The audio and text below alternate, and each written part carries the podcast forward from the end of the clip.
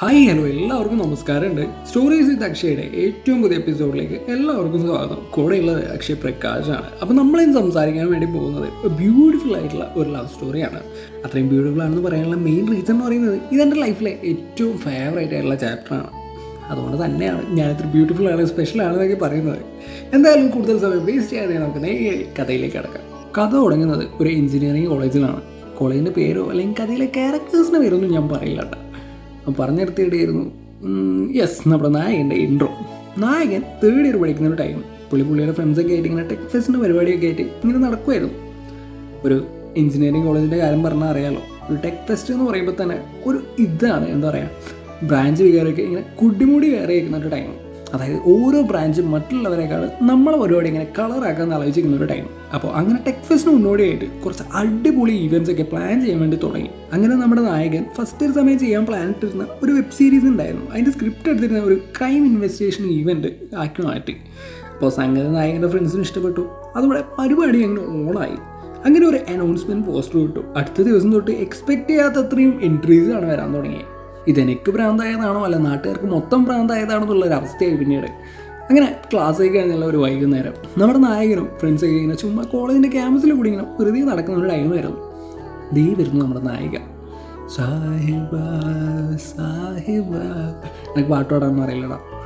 അതുപോലെ അപ്പം നമ്മുടെ നായിക വരുവാണ് അക്ഷയല്ലേ? അതേലോ അക്ഷയാണ്. ഇവൻ രജിസ്റ്റർ ചെയ്യാൻ വന്നതാണ്. ആ പിന്നെന്താ?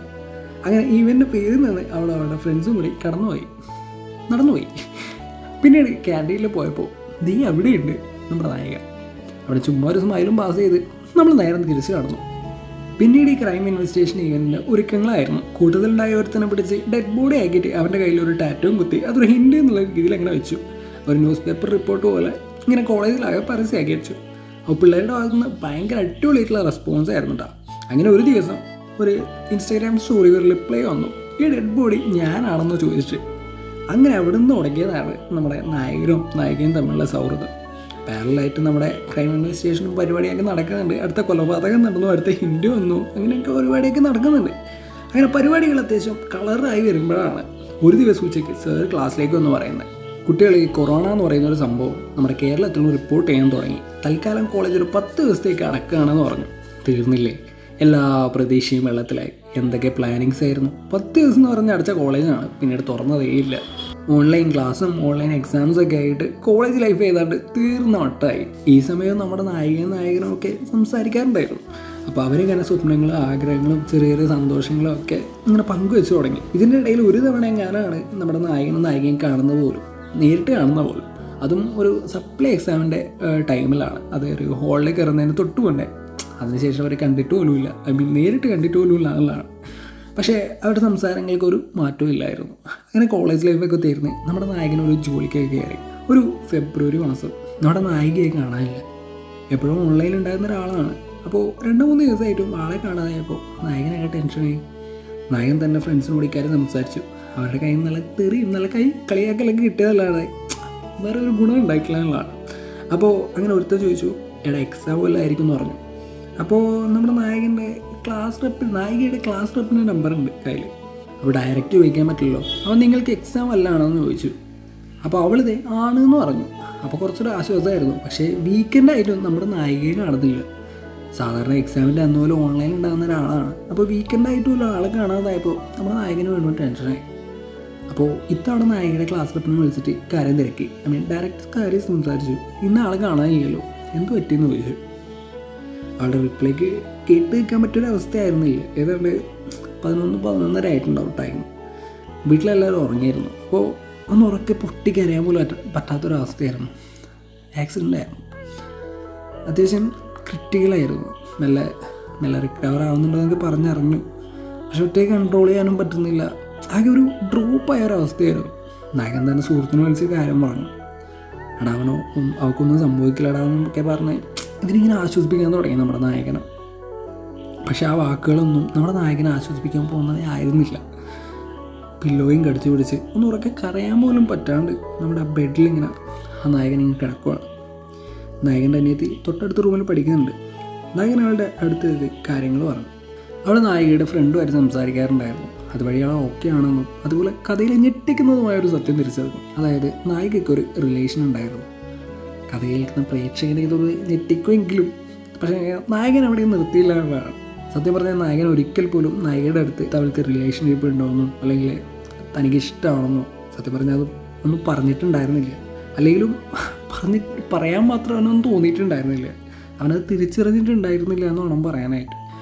അങ്ങനെ അടുത്ത ദിവസം നമ്മുടെ നായികയെ കാണാനായിട്ട് നായകൻ തീരുമാനിക്കുകയാണ്.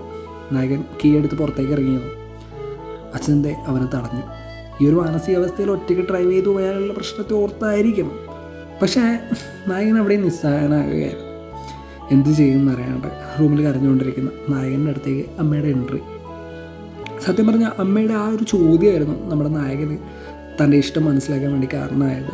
അമ്മ ചോദിക്കുകയാണ് നീ ഇതിനു മാത്രം വിഷമിച്ചിരിക്കാൻ വേണ്ടി നിങ്ങൾ തമ്മിൽ എന്താണുള്ളത് അവളെ ഇഷ്ടമായിരുന്നോ രണ്ട് മൂന്ന് വർഷമായിട്ട് പരസ്പരം സംസാരിക്കുമ്പോഴും സന്തോഷവും ദുഃഖവും എല്ലാം പങ്കുവയ്ക്കുമ്പോഴും ഇതൊന്നും ഇവരൊന്നും തോന്നിയിട്ടുണ്ടായിരുന്നില്ല. അടുത്ത ദിവസം ഒരു വാലന്റൈൻസ് ഡേ ആയിരുന്നു. അതിൽ ഇമ്പോർട്ടന്റ് ആയിട്ട് പാസ്പോർട്ട് വെരിഫിക്കേഷൻ പോകാനായിട്ട് ഉണ്ടായിരുന്ന ഒരു ഡേറ്റ് കൂടിയായിരുന്നു അത് എന്ന് പറയുന്നത്. അപ്പോൾ രാവിലെ തന്നെ നായകൻ പാസ്പോർട്ട് ഓഫീസിലെത്തി അയ്യോ അത് പറയാൻ വിട്ടുപോയി. ഈ പാസ്പോർട്ട് ഓഫീസിലെത്തുന്നതിന് തലേ ദിവസം നമ്മുടെ നായകൻ അമ്മയ്ക്കൊരു നോട്ടൊക്കെ എഴുതി വെച്ചിരുന്നു. അതായത് അടുത്ത ദിവസം പാസ്പോർട്ട് പാസ്പോർട്ട് ഓഫീസിൽ പോവുകയാണ് ആ ടൈമിൽ അമ്മേനെ ഏൽപ്പിക്കാനായിട്ട് അനിയത്തെ പറഞ്ഞ് ഏൽപ്പിക്കുകയും ചെയ്തിട്ടാണൊക്കെ പോയത്. അപ്പോൾ പാസ്പോർട്ടിലെ ഫോട്ടോ ഇപ്പോഴും കോമഡിയാണ്. അതായത് കണ്ണൊക്കെ ആകെ പീങ്ങി നിൽക്കുന്ന അവസ്ഥ. കുറേ വർഷങ്ങൾ കഴിഞ്ഞ് പാസ്പോർട്ട് എടുത്ത് നോക്കുമ്പോൾ ഈ കഥയൊക്കെ ഓർമ്മ വരുന്നുള്ള ഉറപ്പാണ്. അങ്ങനെ പാസ്പോർട്ട് വെരിഫിക്കേഷനൊക്കെ കഴിഞ്ഞിട്ട് നമ്മുടെ നായകൻ നേരെ ഹോസ്പിറ്റലിലേക്ക് പോവുകയാണ് ഈ സമയം അമ്മയുടെ കോൾ വരുന്നുണ്ട്. അതായത് ഇന്നലെ കൊടുത്ത നോട്ടൊക്കെ വായിച്ചിട്ട് അമ്മ ഇങ്ങനെ ഇമോഷണലായിട്ട് വിളിക്കുന്നൊക്കെ ഉണ്ട്. ഇപ്പോൾ ഓർമ്മ ഭയങ്കര ഡ്രമാറ്റിക് ആയിട്ട് പോകുന്നുണ്ട് കേട്ടോ സത്യം പറഞ്ഞാൽ സത്യം പറഞ്ഞാൽ നമ്മുടെ നായകൻ ഒരു ടൈപ്പ് ആയിരുന്നു. അതുപോലെ തന്നെ അത്യാവശ്യം സോഷ്യൽ ആങ്സൈറ്റി ഉള്ള ഒരു ഒരു പയ്യൻ. അപ്പോൾ സത്യം പറഞ്ഞാൽ പിന്നീട് ആലോചിച്ചപ്പോഴാണ് ഇതിനും മാത്രം ധൈര്യം ഇവൻ എങ്ങനെ കിട്ടിയെന്ന് ആലോചിച്ച് അവൾ ഐസ്വലായിരുന്നു അപ്പോൾ അവളെ കാണാൻ പറ്റില്ല പക്ഷേ അവരുടെ പാരൻസിനെയൊക്കെ കണ്ടു. അവരോട് സംസാരിച്ചു. അങ്ങനെ നല്ല അവിടെ നിന്ന് ഇറങ്ങി. അവൾ മെല്ലെ മെല്ലെ ഓക്കെ ആവാൻ തുടങ്ങി. അപ്പോൾ നായകനും മെല്ലെ മെല്ലെ കാര്യങ്ങളൊക്കെ അക്സെപ്റ്റ് ചെയ്യാൻ തുടങ്ങി. അങ്ങനെ രണ്ട് മൂന്ന് മാസത്തിന് ശേഷം അവൾ മെല്ലെ മെല്ലെ നടക്കാൻ തുടങ്ങി. അങ്ങനെ ഒരു ദിവസം ഞാൻ ഹോസ്പിറ്റലിൽ വന്നിട്ടല്ലേ എന്ന് ചോദിച്ചിട്ട് ഒരു മെസ്സേജ് വന്നു.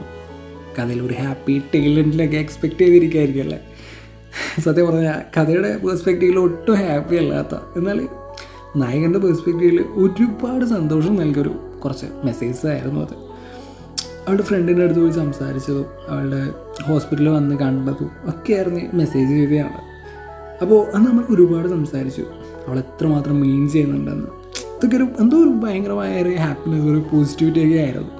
അവൾ അവളുടെ റിലേഷൻഷിപ്പിനെ കുറിച്ചിട്ടും അവൻ എത്രമാത്രം ഇഷ്ടമാണെന്നൊക്കെ പറഞ്ഞപ്പോൾ പറഞ്ഞു കേട്ടപ്പോൾ സത്യം പറഞ്ഞാൽ മൊയ്തീനിൽ ടോയിനോടെ അവസ്ഥയായിരുന്നു എന്റെ എന്ന് പറഞ്ഞത്. ഉള്ളിൽ എത്ര സങ്കടം ഉണ്ടെങ്കിലും ആ വാക്കുകളിൽ നിന്നൊരു പോസിറ്റിവിറ്റി ഉണ്ട് ഒരു ഭയങ്കരമായ ഒരു ഹാപ്പിനെസ് ഉണ്ട്. ദൈവമേ എന്റെ ഇതേപോലെ അങ്ങ് എടുത്തേക്കണതിലുള്ള ഒരു തോട്ടമായിരുന്നു ഞാൻ സത്യം പറഞ്ഞാൽ എന്റെ ലൈഫിലെ ഏറ്റവും ഫേവറേറ്റ് ആയിട്ടുള്ള എന്റെ ഹാപ്പി ആയിട്ടുള്ള മൊമെന്റിൽ ഒന്നായിരുന്നു അത്. അങ്ങനെ എന്റെ ലൈഫിലെ ഏറ്റവും ബ്യൂട്ടിഫുൾ ആയിട്ടുള്ള ചാപ്റ്റർ എന്നെ ഞാനാക്കിയ എന്നെ ഒരുപാട് സപ്പോർട്ട് ചെയ്യുന്ന എന്റെ ഡ്രോപ്പായി പോയി എന്നുള്ള സിറ്റുവേഷനിൽ ഒരു കൈ തന്ന എന്റെ കൂടെ തന്ന എന്റെ ഏറ്റവും ഫേവറേറ്റ് ആയിട്ടുള്ള എന്റെ ഫ്രണ്ട് ഞാൻ പേര് പറയില്ല അത് നോക്കണ്ട. അപ്പോൾ ഇതൊക്കെയാണ് എന്താ പറയുക എന്റെ ഫേവറേറ്റ് ആയിട്ടുള്ള ചാപ്റ്റർ അല്ലെങ്കിൽ എന്റെ ഫേവറേറ്റ് ആയിട്ടുള്ള ലവ് സ്റ്റോറി എന്ന് പറയുന്നത്. അപ്പോൾ ഹോപ്പ് യു ലൈക്ക് ഇറ്റ് ഇഷ്ടപ്പെട്ടു എന്ന് വിചാരിക്കുന്നു. അപ്പോൾ ഇതൊക്കെയാണ് എന്താണ് ഇന്നത്തെ പോഡ്കാസ്റ്റ് എപ്പിസോഡിൽ ഞാൻ പറയാനായിട്ടുള്ളത്. അപ്പോൾ സ്റ്റോറീസ് വിത്ത് അക്ഷയിൽ ഞാൻ വീണ്ടും വരും ആയിരിക്കും വരുമായിരിക്കും. ഇത് തന്നെ അപ്ലോഡ് ചെയ്ത ഒരുപാട് വർഷങ്ങൾക്ക് ശേഷമാണ്. ഒരു വർഷമായി തോന്നുന്നു നമ്മൾ ലാസ്റ്റ് അപ്ലോഡ് ചെയ്തിട്ട്. എന്തായാലും thank you so much for hearing me and this Akshay Prakash and your listening stories with Akshay bye